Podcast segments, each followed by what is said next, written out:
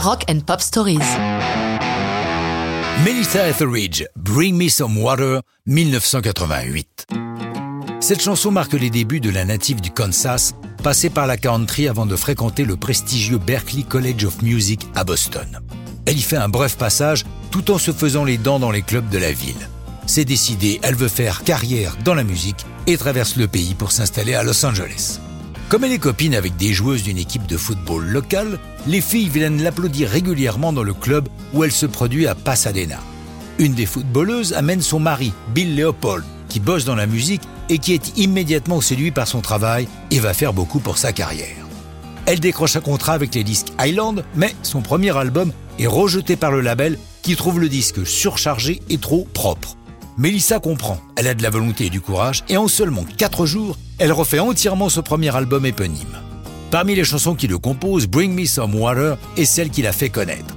Cette chanson raconte la douleur que peut procurer la jalousie. En effet, Melissa, qui est gay, a entamé une relation basée sur l'amour libre des deux partenaires. Mais si elle a accepté le deal, Melissa le vit très mal. À l'époque, elle n'a pas encore fait son coming out, mais ses textes sont écrits de telle manière que le sexe du partenaire n'a pas d'importance, et pendant longtemps, ses fans n'ont pas compris la nature de sa relation. L'écriture de cette chanson, Melissa la raconte dans les bonus du DVD de ses Greatest Hits. Je cite Je me souviens, j'étais dans mon salon et j'aime le blues. Je suis une enfant du rock'n'roll qui vient du blues et c'est le style de tempo que j'aime. Ajoutons que Melissa est une grande fan de Springsteen. D'ailleurs, lors de ses concerts, elle reprend régulièrement certaines de ses chansons comme Thunder Road ou Born to Run. Mais revenons à Bring Me Some Water.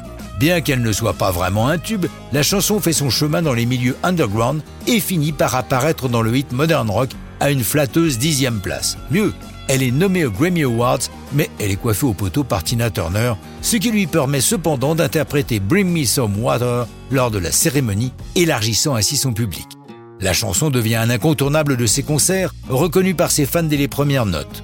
Lors du tournage du clip, réalisé par Anthony Denende, elle tombe amoureuse de l'assistante de réalisation, Julie Seifer, avec qui elle va vivre durant les années 90.